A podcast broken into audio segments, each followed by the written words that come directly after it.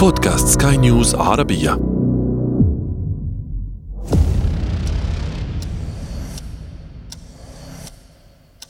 في الساعة الثامنة والربع من صباح السادس من أغسطس من عام 1945 قاد طيار أمريكي يدعى بول تيبتس طائرته من طراز بي 29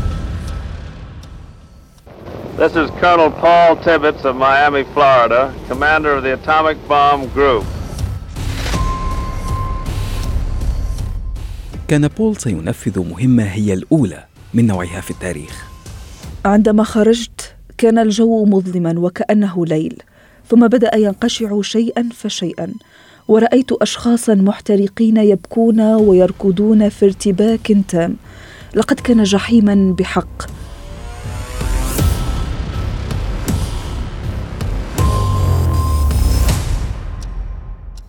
سيصبح بول تيبتس أكثر إنسان يقتل أكثر عددا من الأشخاص في أقل وقت ممكن. في صبيحة اليوم التالي حملنا جثثهم خارج الملجأ لكن وجوههم كانت منتفخة وسوداء لدرجة أننا لم نتمكن من التمييز بينهم. لذلك وضعناهم على الأرض وفقا لطولهم وحددنا هوياتهم وفقا لأحجامهم. هذا أنا عمرو جميل أحييكم. وأنتم تستمعون إلى بودكاست بداية الحكاية. بداية الحكاية.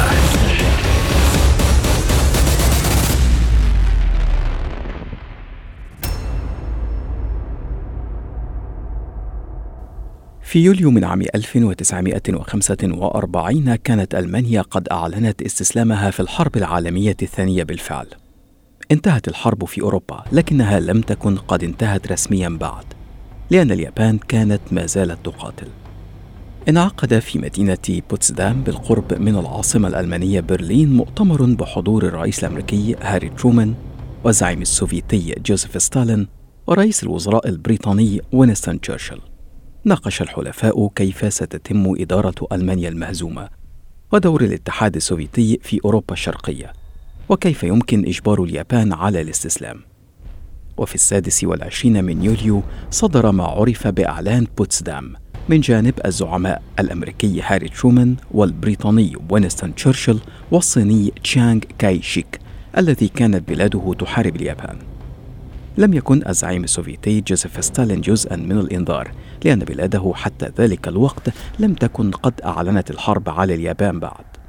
وبحسب دائرة المعارف البريطانية فإن الإنذار كان من ضمن نقاطه التالي. القضاء على سلطة ونفوذ أولئك الذين خدعوا الشعب الياباني. احتلال نقاط في الأراضي اليابانية يحددها الحلفاء.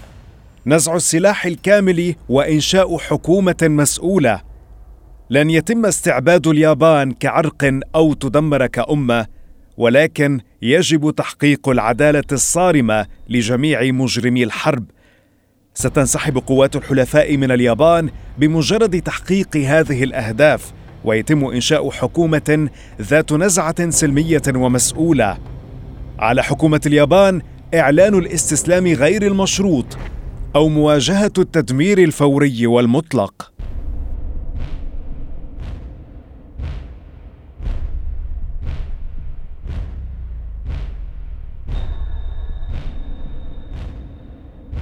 لم تستجب اليابان بل إن الكلمة التي رد بها رئيس الوزراء الياباني سوزوكي كانتارو على الإنذار خلال مؤتمر صحفي ستصبح مثار جدل لعقود إذا ما كان قد رفض الإنذار أو أنه اكتفى بكلمة لا تعليق.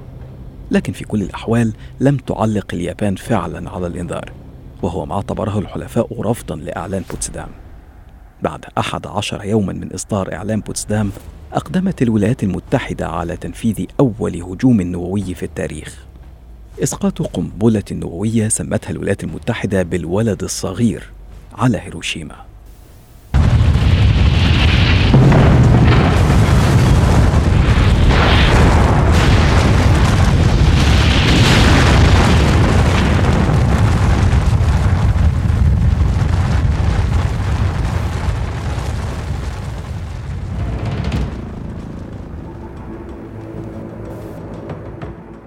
هل كان حظ هيروشيما العاثر هو ما جعلها ضحية لأول هجوم نووي في التاريخ؟ ربما.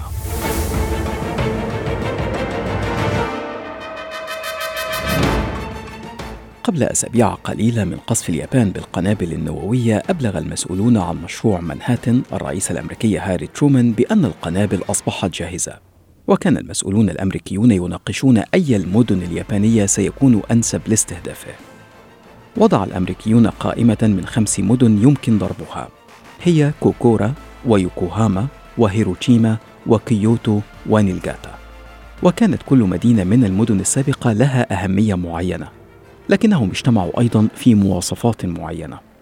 اولا مناطق حضريه كبيرة يبلغ قطرها أكثر من ثلاثة أميال. ثانيا يمكن أن تتضرر بشكل فعال من الانفجار لأحداث أكبر قدر من الدمار. وثالثا ألا تكون قد تعرضت لهجوم كبير لقياس حجم الدمار الذي ستحدثه القنبلة النووية عند إلقائها. ربما تتساءل الآن لماذا لم تكن طوكيو ضمن القائمة. خشى الأمريكيون أنه إذا دمرت طوكيو بالكامل وقتل كل المسؤولين اليابانيين فلن يكون هناك أحد يأمر بوقف إطلاق النار أو يعلن الاستسلام ما سيزيد من صعوبة إنهاء الحرب. أما هيروشيما فكانت خيارا جيدا. لأنها لم تكن تضررت بشكل كبير من عمليات القصف الجوي خلال الحرب. ومع وقوع هيروشيما في واد تحيط به تلال فسيجعل ذلك من القوة التدميرية للقنبلة النووية أكثر تدميرا.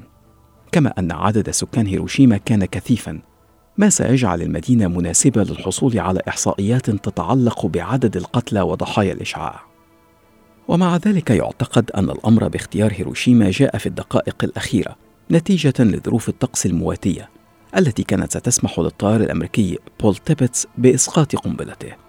وفي الثامنة والربع من صباح السادس من أغسطس 1945 قاد تيبتس قاذفته من قاعدة نورث فيلد في غرب المحيط الهادئ وعلى متنها قنبلة تستخدم اليورانيوم وتحمل اسم ليتل بوي تلقى تيبتس الأوامر بالتوجه نحو هيروشيما قبل أقل من ساعة واحدة من إسقاط القنبلة وفوق هيروشيما ألقى تيبتس القنبلة التي بدأت في رحلة سقوط حر استغرقت 45 ثانية تقريبا.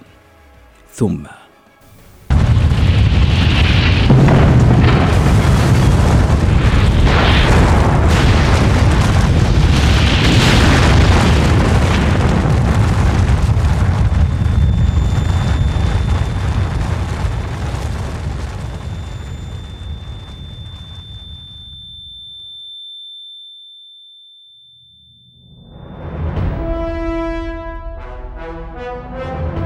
في الواقع أن أي كلمات لن تستطيع أن تصف حجم الدمار الذي أحدثته القنبلة.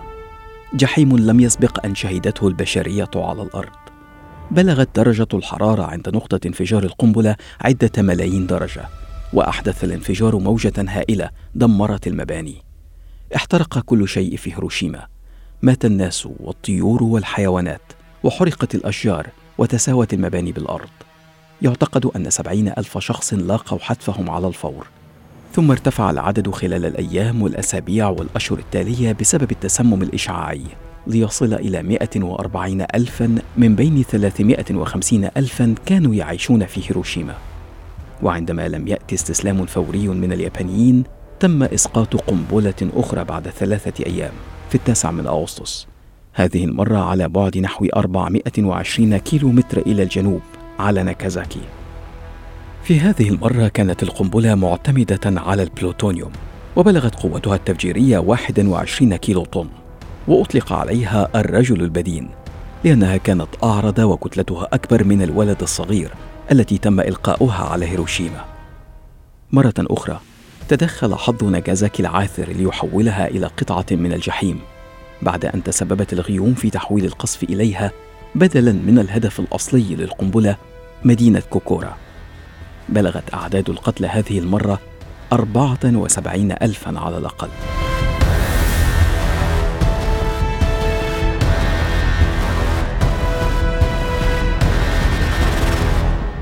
لكن هل كان الأمريكيون في حاجة حقا لاستخدام السلاح النووي ضد اليابان؟ منذ استخدام أمريكا للقنابل الذرية دأب الساسه الأمريكيون على تبرير القصف بأنه كان السبيل الوحيد لإنهاء الحرب. بل ووصفوه بأنه أكثر طريقة إنسانية لإنهاء الحرب لأن البديل كان غزو الأراضي اليابانية وهو ما كان سيؤدي طبقا لتقديراتهم لمقتل 200 ألف جندي أمريكي وملايين اليابانيين. وظلت الرواية الرسمية الأمريكية هي الأكثر شيوعاً.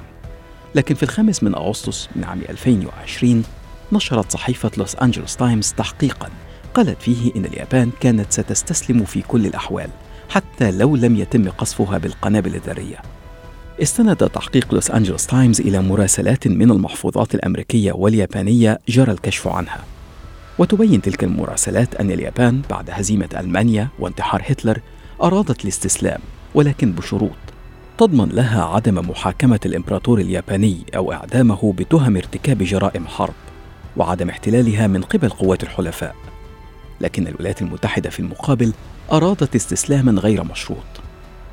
يمضي تحقيق لوس أنجلوس تايمز في كشف أن الرئيس الأمريكي هاري ترومان كان على علم برغبة اليابانيين في الاستسلام لكنه كانت لديه أيضا حساباته الخاصة. أراد ترومان استسلاما تاما من اليابان قبل أن يدخلها السوفيت كما فعلوا من قبل مع ألمانيا حتى يمنع المعسكر الاشتراكي من التوسع. كما أراد إظهار قوة الولايات المتحدة في مواجهة خصمها الجديد الاتحاد السوفيتي. كان عدم الثقة والشعور بالتنافس قد حدث فعلا بين القوتين العظميين.